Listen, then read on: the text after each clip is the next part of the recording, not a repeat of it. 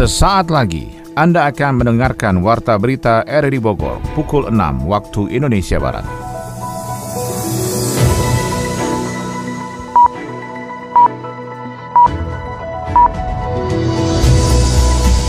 Selamat pagi dan salam jumpa. Kembali kami hadir dalam Warta Berita edisi hari ini, Rabu 4 Januari 2023. Siaran ini bisa Anda dengarkan melalui audio streaming pada aplikasi RRD Play di perangkat smartphone Anda. Berikut kami sampaikan berita utama.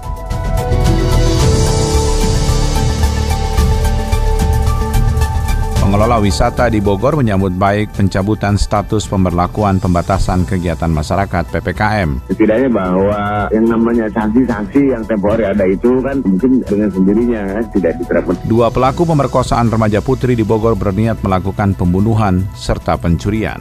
Ditemukan fakta-fakta yang mengarah pada dua orang yang patut diduga telah melakukan perbuatan kejahatan tersebut. Komplek hunian tetap korban gempa Nanggung Kabupaten Bogor longsor diguyur hujan deras. Ya Saya Maulana Narto, inilah Warta Berita selengkapnya.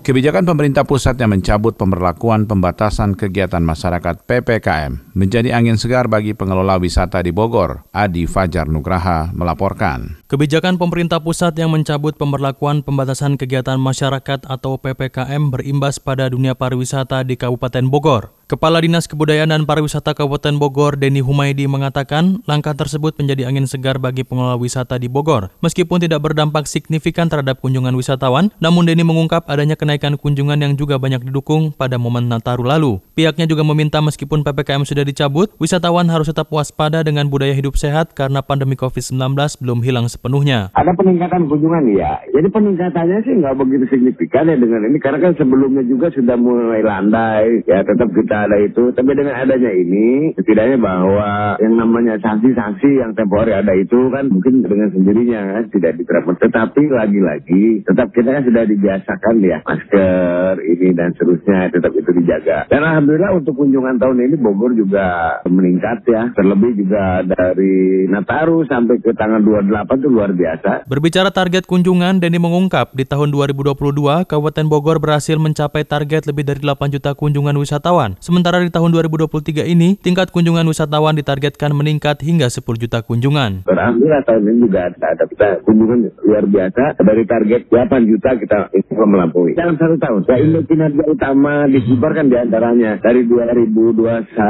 kemarin hmm. kita punya target di 5 juta itu terlampaui sampai 6,4. Kemudian insya Allah ini kita indeks kinerja kami itu 8 juta ini juga insya Allah melampaui. Sebab di November sudah di 92 ditambah Desember hmm. Ini insya Allah itu melampaui. 2023 kami punya target indeks kinerja itu 5 10 juta. Sementara itu Dr. Erwanto Budi Winulyo dari Perhimpunan Dokter Spesialis Penyakit Dalam atau PAP di Bogor mengingatkan kepada masyarakat agar tidak euforia berlebihan dalam menyikapi kebijakan pencabutan PPKM. Menurutnya virus COVID-19 masih memungkinkan bermutasi. Untuk itu kuncinya ialah budayakan protokol kesehatan sebagai bagian dari kehidupan sehari-hari. Namun hal ini tentu saja tidak menghilangkan risiko untuk terinfeksi pada orang-orang terutama dengan komorbid. Nah yang paling penting kalau kita baca dari suatu edaran PPKM eh, boleh cabut, tapi kebiasaan dengan memperhatikan prokes adalah tetap diutamakan. Ya, apakah itu menjaga jarak, physical distancing, memakai masker, mencuci tangan dan lain sebagainya. Saya kira memberikan edukasi tidak harus berhenti tapi terus dikerjakan dan kita sebagai petugas kesehatan tentu saja akan tidak selalu bosan-bosannya mengingatkan pada masyarakat untuk memperhatikan masalah protokol kesehatan tersebut. Dan saya lihat memang masyarakat sudah ekspektasinya atau berharap sudah lebih dari itu ya kembali ke normal. Selama pandemi COVID-19 dan diberlakukannya pembatasan mulai dari PSBB dan PPKM, sektor pariwisata dan perhotelan di Kabupaten Bogor sangat terdampak. Okupansi hotel dan tingkat kunjungan sempat menurun drastis. Namun saat ini dengan adanya program pemulihan ekonomi dan pelonggaran prosedur COVID COVID-19 dari pemerintah, dunia perhotelan dan pariwisata di Kabupaten Bogor kembali bangkit untuk melanjutkan roda perekonomian daerah. Dicabutnya PPKM oleh pemerintah pusat ditanggapi beragam oleh masyarakat seperti terangkum dalam suara masyarakat berikut ini. Dengan Ibu Sofia dari Cinang Neng. Ya alhamdulillah kalau udah udah bebas dari penyakit itu, semua takut. Sekarang udah bebas alhamdulillah semuanya nggak pada takut. Waktu itu mah kan kita tuh semua ibu-ibu semua yang di sini di Cinang Neng semua takut. Malah waktu itu waktu ibu kena malah nggak ada yang nemenin, nggak ada yang nengok udah sembuh buka warung juga tuh. Warung ibu nggak ada yang belanja. Mungkin takut. Mungkin itu ibu kena. Jadi pada takut semuanya. Sekarang udah udah bebas. Alhamdulillah bersyukur kepada Allah subhanahu wa taala dibebaskan semua penyakit itu. Mudah-mudahan nggak ada lagi ke seterusnya. Saya rasa kurang tepat sih ya. Apalagi kan sekarang libur tahun baru pasti orang-orang ramai liburan dan pastinya juga angkanya mengalami kenaikan. Seharusnya sih gak perlu dicabut ya PPKM-nya. Saya Silman dari Lewiliang. Uh, menurut saya sih kurang tepat ya, karena uh, Indonesia saat ini kan masih ada COVID ya. Meskipun mungkin angkanya sudah menurun, apalagi sekarang tuh lagi musim liburan, ditambah kemarin juga habis tahun baru gitu. Pasti orang-orang tuh jalan keluar tuh kayak harus gitu kan kalau saya pribadi ya mungkin lebih safety ya. Kalau keluar masih tetap menggunakan masker kayak mau bepergian ke mana pun gitu. Karena kan kita nggak ada yang tahu. Maksudnya kita lebih hati-hati aja gitu apalagi kalau keluar ke jauh kayak gitu kan saya Hilman, saya dari Cibanteng. Menurut saya itu bagus ya, menjadi angin segar untuk masyarakat ya, karena kan mobilitas warga kembali meningkat ya, dan ekonomi pun saya kira bakal pulih kembali dengan dicabutnya PPKM, karena kan mobilitas warga kembali meningkat seperti biasa ya. Saya harap sih ekonomi kembali pulih seperti sebelum ada pandemi ini ya. Saya kira pemerintah bakal lebih responsif ya, karena sudah melewati pandemi kemarin dan terbukti dengan pencabutan PPKM hari ini, berarti pemerintah sudah berhasil menangani COVID-19 kemarin. Jadi ke depannya mungkin jika ada wabah kembali, saya kira pemerintah bakal lebih responsif ya.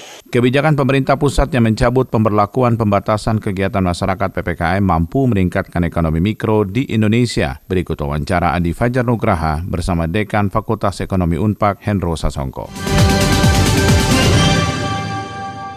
Hendro, ini kan udah ada keputusan dari pemerintah pusat mencabut yeah. PPKM yang kemarin memang yeah. statusnya semua level 1 di seluruh Indonesia. Nah, yeah, kita yeah. pengen tahu juga Pak Hendro dari pengamatan Pak Hendro seberapa besar sih impact atau pengaruhnya terhadap ekonomi kita di masyarakat dengan adanya pencabutan PPKM ini karena memang kan sudah tidak ada lagi pengetatan prosedur-prosedur COVID terus juga memang ya, kapasitas yeah, yeah. juga uh, sekarang tidak dibatasi lagi Pak Hendro. Dari kacamata yeah, yeah, Pak Hendro yeah. seperti apa dampaknya Pak Hendro? Pertama kita harus sepakat ya PPKM itu bukan berarti sudah selesai kedaruratan COVID pandemi ya, ya tetap ya namanya darurat pandemi tetap ada, hanya PPKM-nya kan ya yang dicabut ya. Artinya apa? Artinya syarat-syarat misalkan mobilisasi, kumpul-kumpul, perjalanan, transportasi lah kasar ya. Syaratnya tidak seketat yang di, ah, masih berlaku PPKM kan gitu kira-kira. Ya, artinya kalau mau dikaitkan dengan ekonomi, ya kita harus lihat dulu sekarang ekonomi seperti apa ya. Nah, ekonomi Indonesia ya alhamdulillah kan masih ya lumayan lah kasarnya ya masih ada tumbuh gitu ya. Masih pertumbuhannya itu masih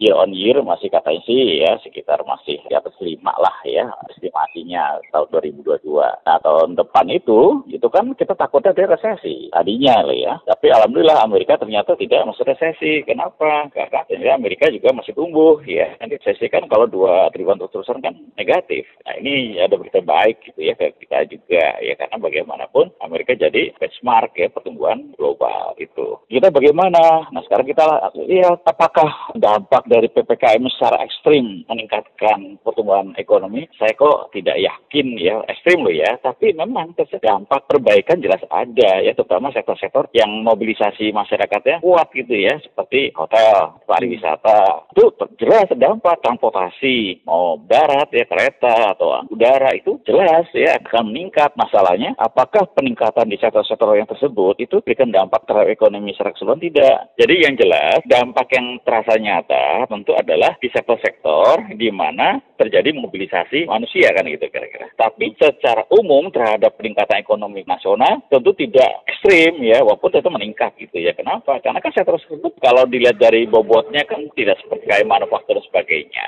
Uh, sebenarnya kita sudah juga bertransmisi dari kegiatan ekonomi yang fisikal gitu ya. Misalkan uh, jual langsung ke toko gitu ke ekonomi digital ya e-commerce ya kita kan banyak tuh ya eh, skema marketing yang banyak gitu sekarang ya eh, dengan e-commerce, digitalisasi. Nah itu sebenarnya kita sudah prepare gitu dengan model-model ekonomi seperti ini. Jadi ppkm dicabut, ya dampaknya ada jelas, jelas, jelas ya. Tapi kita jangan berharap bahwa terjadi terjadi peningkatan ekstrim.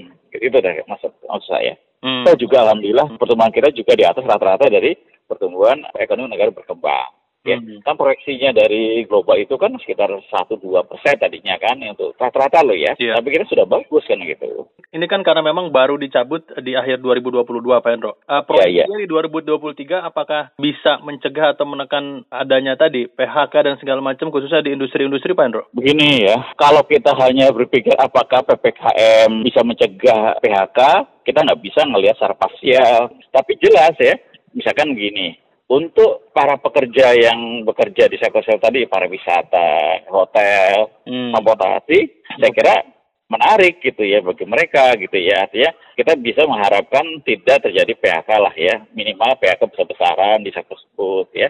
Bahkan mudah-mudahan terjadi malah pertumbuhan di sektor-sektor tersebut. Karena gini Kang ya, kita emang alhamdulillah masih bagus ya pertumbuhan ekonomi kita. Kenapa? Karena ada windfall kita ya. Misalkan apa, mohon maaf ya, kan harga komoditi naik kemarin itu ya. Betul, betul. Eh, batu bara, terus komoditi yang lain ya, minyak dan sebagainya. Itu masih kita nikmati lah gitu ya, kenaikannya itu ya. Mungkin karena ada perang ini segala. Jadi artinya ekspor kita juga meningkat ya. Kalau misalkan katakan terjadi perbaikan situasi global ya, eh, perang antara Ukraina itu sama Rusia bisa diredam ya, ada damai kasarnya gitu. Kemudian Cina sama dengan Amerika juga gak gontok-gontokan terus ya. Saya kira itu bisa menarik, bisa memberi dampak positif lah bagi kita.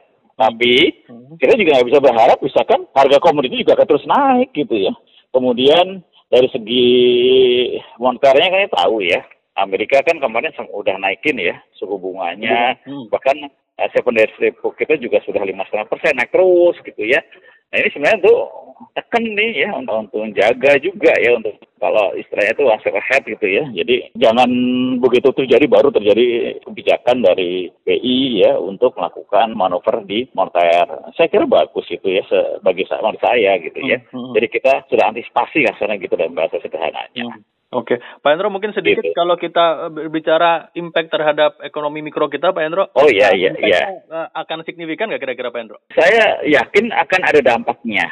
Kenapa? Ekonomi mikro kita itu basisnya banyak kan di dagang, ya, manufaktur kecil-kecil ya. Dagang juga dagang kuliner dan sebagainya. Di mana perdagangan kuliner itu sendiri membutuhkan kontak fisik, ya, kontak fisik, kontak fisik. Misalkan berkumpul di kebun binatang, di tempat-tempat pariwisata, ya, di pantai Pangandaran, dan sebagainya. Nah, otomatis karena mereka apa kalau sektor pariwisata pulih ya, maka mereka juga terangkat gitu. Itu itu yang yang saya lihat. Ini apa? Mikro itu banyak kan fisik. Walaupun memang sudah ada juga eh, digitalisasi masuk ke mikro. Tapi saya yakin ya, lebih banyak. Kita kan pelaku itu 95% ya, itu adalah UMKM. Dari 95% itu sendiri, itu hampir sebagian besar juga mikro. Jadi kalau misalnya katakan terjadi pemulihan di sektor-sektor tadi saya katakan yang mobilisasinya dibolehkan ya karena dari PPKM-nya dicabut, ya insya Allah lah saya kira akan tumbuh. Tapi sekali lagi itu untuk yang betul menempel ke sektor tersebut. Tapi kan mikro juga tidak hanya di sektor tersebut gitu. Nah ini yang harus kita tata, yang kita perbaiki. Artinya keberpihakan pemerintah ya itu juga atau negara itu penting kepada uh, ekonomi mikro. Terima kasih banyak Pak Hendro atas Oke, paparannya. Ya, insya Allah, insya Allah mangga ya. Waalaikumsalam. Education is the most powerful weapon to change everything Jadi pengen lanjut S2 deh. Ya elah, ngapain sekolah tinggi-tinggi sih? Ujung-ujungnya juga di rumah ngurus anak. Pasti perempuan. Belok ke kanan, tapi sen ke kiri. Mau belok, Idih, jadi perempuan cengeng amat. Manja banget deh ah. Sadar gak sadar, candaan verbal bernada seksisme mendorong diskriminasi dengan menjadikan gender sebagai objek perlakuan tidak adil. Sudah saatnya merubah pola pikir, ucapan, tulisan, dan perilaku agar tidak merendahkan harkat dan martabat orang lain. Kedua pelaku pemerkosaan remaja putri yang dibuang ke semak-semak di Kelapa Nunggal, Kabupaten Bogor diketahui berniat melakukan pembunuhan serta pencurian dengan pemberatan. Yofri Haryadi melaporkan. Kasus remaja putri usia 14 tahun yang dibuang ke semak-semak di Kelapa Nunggal, Kabupaten Bogor akhirnya terungkap. Gadis bernama AR, 14 tahun ternyata korban penipuan oleh orang yang baru dikenalnya dua hari yang menjanjikan korban untuk mendapat pekerjaan. Tim Buser Polsek Kelapa Nunggal, Kabupaten Bogor akhirnya mengungkap ada dua tersangka, pemuda usia 20 tahun yakni S warga Nambo dan D warga Bantarjati Bogor. Dalam rilis pengungkapan di Mako Polres Bogor di Cibinong itu pun Kapolres Bogor AKBP Iman Iman Imanuddin mengungkapkan, selain menemukan dugaan tindakan perbuatan asusila, kedua pelaku juga melakukan percobaan pembunuhan serta pencurian dengan pemberatan. Dugaan tindak pidana eh, percobaan eh, pembunuhan, kemudian tindak pidana perkosaan, dan dugaan tindak pidana pencurian dengan kekerasan. Pengungkapan dilakukan oleh unit reskrim Polsek Kelapa Nunggal Polres Bogor. Ditemukan seorang perempuan yang tergeletak di pesawahan dalam kondisi tidak berpakaian lengkap. Kemudian dari hasil olah tempat kejadian perkara, tim satu unit reskrim Polsek Kelapa Nunggal, satu unit resmo Satreskrim Polres Bogor melakukan uh, penyelidikan dan dari hasil penyelidikan yang telah dilakukan ditemukan fakta-fakta yang mengarah pada dua orang yang patut diduga telah melakukan perbuatan kejahatan tersebut. Korban AR diketahui masih menyandang status sebagai pelajar SMP. Korban ditinggalkan dengan kondisi lemas dengan pakaian yang tidak lengkap dan kini masih menjalani pasca trauma di RSUD Cibinong. Kapolsek Kelapa Nunggal AKP Irine Kania Devi menambahkan ada bekas tindak kekerasan dalam tubuh AR saat melakukan perampasan HP dan dompet korban sebelum dirudak paksa. Untuk modusnya sendiri awalnya itu dari pelaku itu menghubungi korban dan menawarkan ikut gak untuk ditawari pekerjaan. Kemudian setelah itu, setelah disetujui, akhirnya dijemput. Setelah dijemput langsung dibawa ke TKP dan uh, terjadi kejadian seperti itu. Untuk yang hilang adalah handphone, handphone milik korban. Kemudian percobaan pembunuhannya dengan tangan kosong, yaitu dipukul, dicekik, dan kemudian dilakukan persetubuhan. Visum awal, ya dari bentuk visum awal memang ada luka dari luar, kemudian uh, luka lebam, untuk kondisi terakhir saat ini masih dalam pendampingan, pendampingan juga dari psikiater dan juga dari Pemda serta dari perlindungan perempuan dan anak. Selain mengamankan dua orang tersangka, polisi juga mengamankan barang bukti berupa kendaraan roda dua korban, gadget, serta baju dalam milik korban. Kedua pelaku disangkakan pasal 6 huruf B Undang-Undang Nomor 12 Tahun 2022 tentang tindak pidana kekerasan seksual. Kemudian pasal 82 ayat 1 Undang-Undang Nomor 35 Tahun 2014 tentang perubahan atas Undang-Undang Nomor 23 Tahun 2022 tentang perlindungan anak dengan jeratan maksimal 15 tahun penjara. Kompleks Komplek Hunian Tetap Huntap relokasi korban gempa di Kecamatan Nanggung, Kabupaten Bogor 2018 lalu longsor akibat diguyur hujan deras. Yofri Haryadi melaporkan. Komplek Hunian Tetap Huntap relokasi korban gempa di Kecamatan Nanggung, Kabupaten Bogor pada 2018 lalu longsor. Bagian terasering pembatas antar perumahan di lokasi hunian tetap yang berdiri 80 rumah warga itu longsor hingga membentuk tebingan 15 meter dari atas permukaan komplek bangunan. Longsor terjadi akibat hujan deras yang mengguyur lokasi hunian tetap di Kampung Legok Helang, RT 4 RW 12 Desa Malasari, Kecamatan Nanggung. Diungkapkan Antawi, salah seorang warga yang menghuni salah satu rumah pada huntap tersebut, longsornya terasering di komplek hunian tetap itu terjadi sejak Jumat dini hari 30 Desember 2022 dan terus berlarut-larut hingga akhirnya mendekati areal komplek pemukiman huntap. Cairan-cairan nanti tanurut dan keliring akan turun, pinggir naik tanu turun nah. Longsornya kamar itu kurang lebih hampir 15 meter gitu sih itu nyampe jadi ngagolosor rumpul tanah nah tanah nurut dan keliring nah si tanahnya turun kadinya ke di mana ya Aparatur dari pemerintah desa dan kecamatan sudah melaporkan kondisi tersebut kepada dinas terkait. Kepala Dinas Perumahan Kawasan Permukiman dan Pertanahan Kabupaten Bogor, Ajat Rohmat Jatnika, sudah merespon laporan tersebut. Saat dikonfirmasi, Ajat mengungkapkan penunjukan lokasi hunian tetap untuk warga Nanggung pasca gempa 2018 di Lebak, Banten sudah melewati kajian dari Badan Geologi. Uh, kalau untuk itunya sendiri kan yang waktu itu survei lokasinya geologi ya yang menentukan titiknya aman dan tidak amannya.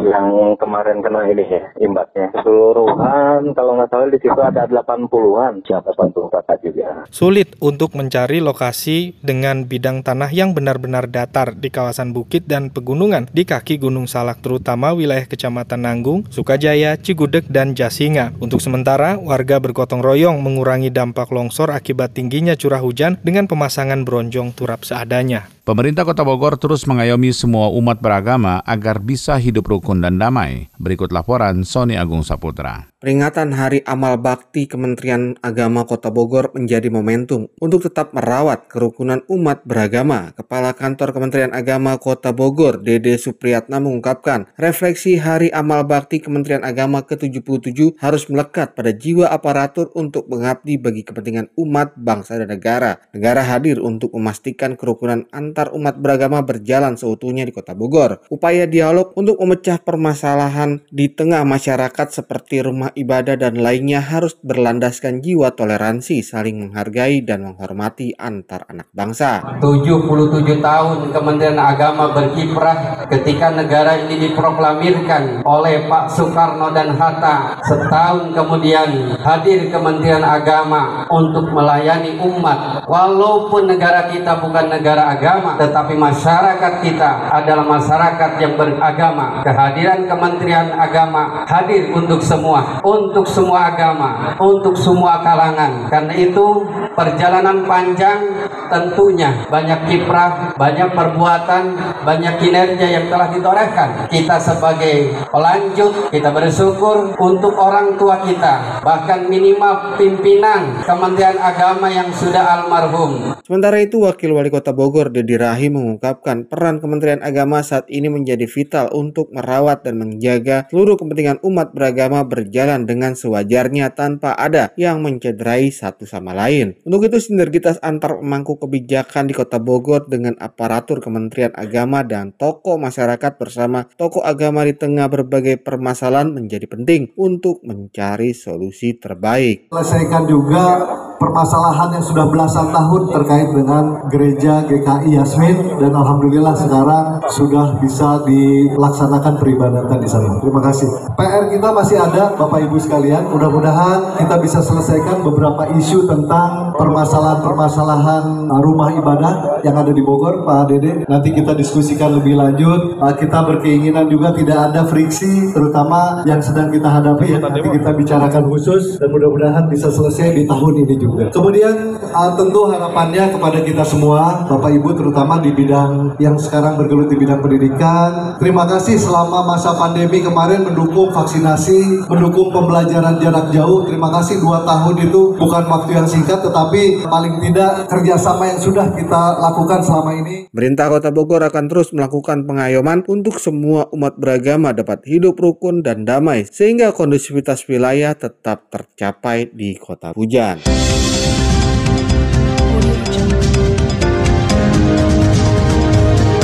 Anda tengah mendengarkan Warta Berita RRI Bogor. Dari dunia ekonomi dikabarkan Dana Moneter Internasional IMF mewanti-wanti perekonomian global akan menghadapi masa yang sulit pada 2023. Pemerintah menaikkan besaran bantuan bagi penerima manfaat program Kartu Prakerja 2023 menjadi 4,2 juta rupiah. Kita akan ikuti laporan selengkapnya dalam Info Ekonomi bersama Adi Fajar Nugraha. Pemerintah menaikkan besaran bantuan bagi penerima manfaat program Kartu Prakerja 2023 menjadi 4,2 juta rupiah. Besaran bantuan bantuan tersebut lebih besar dibandingkan tahun sebelumnya yakni Rp3.550.000. Menko Perekonomian Erlangga Hartarto mengatakan program Kartu Prakerja akan dijalankan dengan skema normal mulai tahun ini dengan fokus pada peningkatan kompetensi dan keahlian pada penerima manfaat bukan sebagai bantuan sosial. Pada tahun 2023 program Kartu Prakerja dengan skema normal ditargetkan akan menjangkau 1 juta penerima. Dengan skema normal ini, Metode pelatihan akan dilakukan secara offline, online, dan hybrid serta insentif yang diberikan akan dilakukan penyesuaian. Yang menjelaskan total bantuan 4,2 juta rupiah per peserta terdiri dari biaya pelatihan sebesar 3,5 juta rupiah, insentif pasca pelatihan 600 ribu rupiah yang akan diberikan sebanyak satu kali, serta insentif survei sebesar 100 ribu rupiah untuk dua kali pengisian survei. Dari rincian tersebut, total bantuan yang diterima peserta pada 2023 memang lebih besar, namun insentif yang diterima peserta akan lebih kecil. Pasalnya anggaran besar diberikan untuk biaya pelatihan kerja, bukan untuk insentif lagi. Dana Moneter Internasional IMF mewanti-wanti perekonomian global akan menghadapi masa yang sulit pada 2023. Bahkan sepertiga ekonomi dunia berada dalam resesi. Pasalnya tiga mesin utama ekonomi dunia yaitu Amerika Serikat, Cina, dan Eropa, pertumbuhan ekonominya akan melambat. Demikian dikatakan Direktur Pelaksana IMF, Kristalina Georgieva. Pada Oktober lalu, IMF memangkas prospek pertumbuhan ekonomi global pada 2023 dari 2,9 persen menjadi 2,7 persen. Hal itu mencerminkan hambatan yang terus berlanjut dari perang Rusia-Ukraina, tekanan inflasi hingga suku bunga yang tinggi. Menurut Kristalina, laju ekonomi Cina pada 2022 kemungkinan di bawah pertumbuhan ekonomi global untuk pertama kalinya dalam 40 tahun karena lonjakan kasus COVID-19. Meningkatan kasus membuat negeri tirai bambu itu menerapkan sejumlah pembatasan yang menahan aktivitas ekonomi. Sementara itu, ia menilai ekonomi Amerika Serikat tangguh dan mampu menghindari resesi sebab pasar tenaga kerja dinilai masih cukup kuat.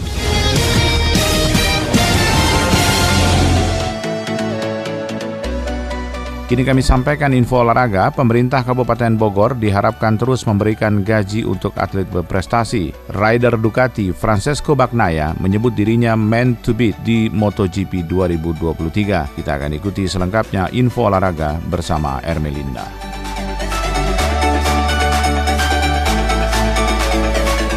Memasuki anggaran tahun 2023, pemerintah Kabupaten Bogor, Jawa Barat melalui Dinas Pemuda dan Olahraga Dispora diharapkan bisa terus melakukan pemberian gaji untuk atlet berprestasi. Sekretaris Umum NPCI Kabupaten Bogor, Ripin Sembiring mengatakan sampai sejauh ini insentif untuk para atlet adalah yang terpenting. Ripin juga menjelaskan ini sebagai bagian untuk menyemangati para atlet agar terus bisa memberikan yang terbaik dan mengharumkan nama Kabupaten Bogor. Menurutnya selain bentuk penghargaan bagi para atlet, pemberian gaji tersebut tersebut dinilai dapat memutus mata rantai budaya mutasi atlet. Kalau angka realnya sih mungkin memang belum mereka belum ada bocoran, cuma kalau bocoran ada peningkatan kemarin sempat Kadispora Kabupaten Bogor sempat membocorkan bahwa ada peningkatan di anggaran 2023 2022 kemarin kan anggaran kita 2M 2023 ini kalau bocorannya sih ada peningkatan walaupun angka realnya belum tahu. Kalau selama ini kan gaji atlet kita ya dari hibah yang dari pemerintah pemerintah Kabupaten Bogor.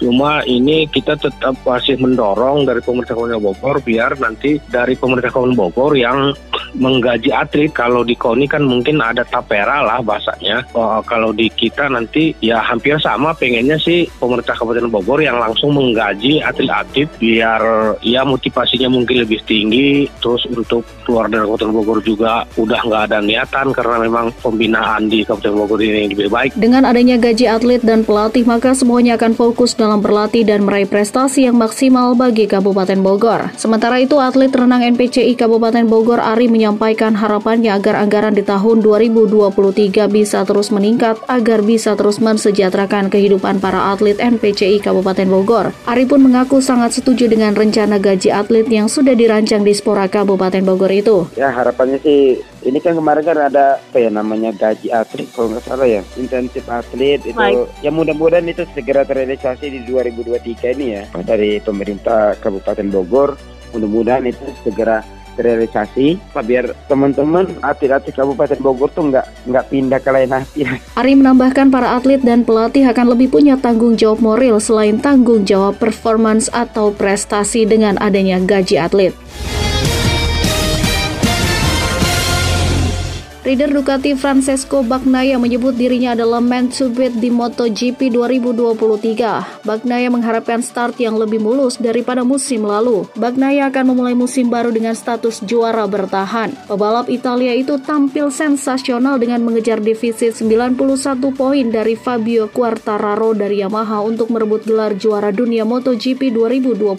Title juara yang sekaligus mengakhiri puasa gelar Ducati selama 15 tahun. Francesco Bagnaia Percaya diri bahwa dia adalah favorit terkuat untuk juara pada musim depan. Meski begitu, pebalap berusia 25 tahun tersebut menyadari dengan tekanan yang besar yang akan dihadapinya sembari membidik awal musim yang lebih baik. MotoGP 2023 akan dibuka dengan seri pertama di Portimao pada akhir Maret mendatang. Namun sebelumnya Francesco Bagnaia dan pebalap-pebalap MotoGP lainnya akan melakoni tes resmi musim dingin lebih dulu di Sepang 10 Februari 2023 dan di Portimao pada tanggal 11 Maret 2023.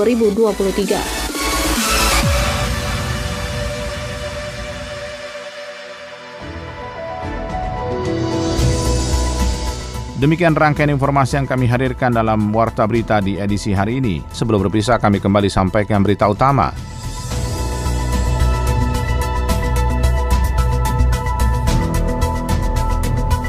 Pengelola wisata di Bogor menyambut baik pencabutan status pemberlakuan pembatasan kegiatan masyarakat PPKM. Dua pelaku pemerkosaan remaja putri di Bogor berniat melakukan pembunuhan serta pencurian.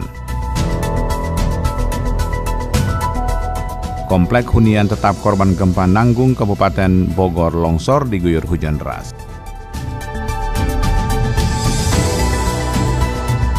Mewakili kerabat kerja bertugas, saya Maulana Estarto mengucapkan terima kasih. Selamat pagi.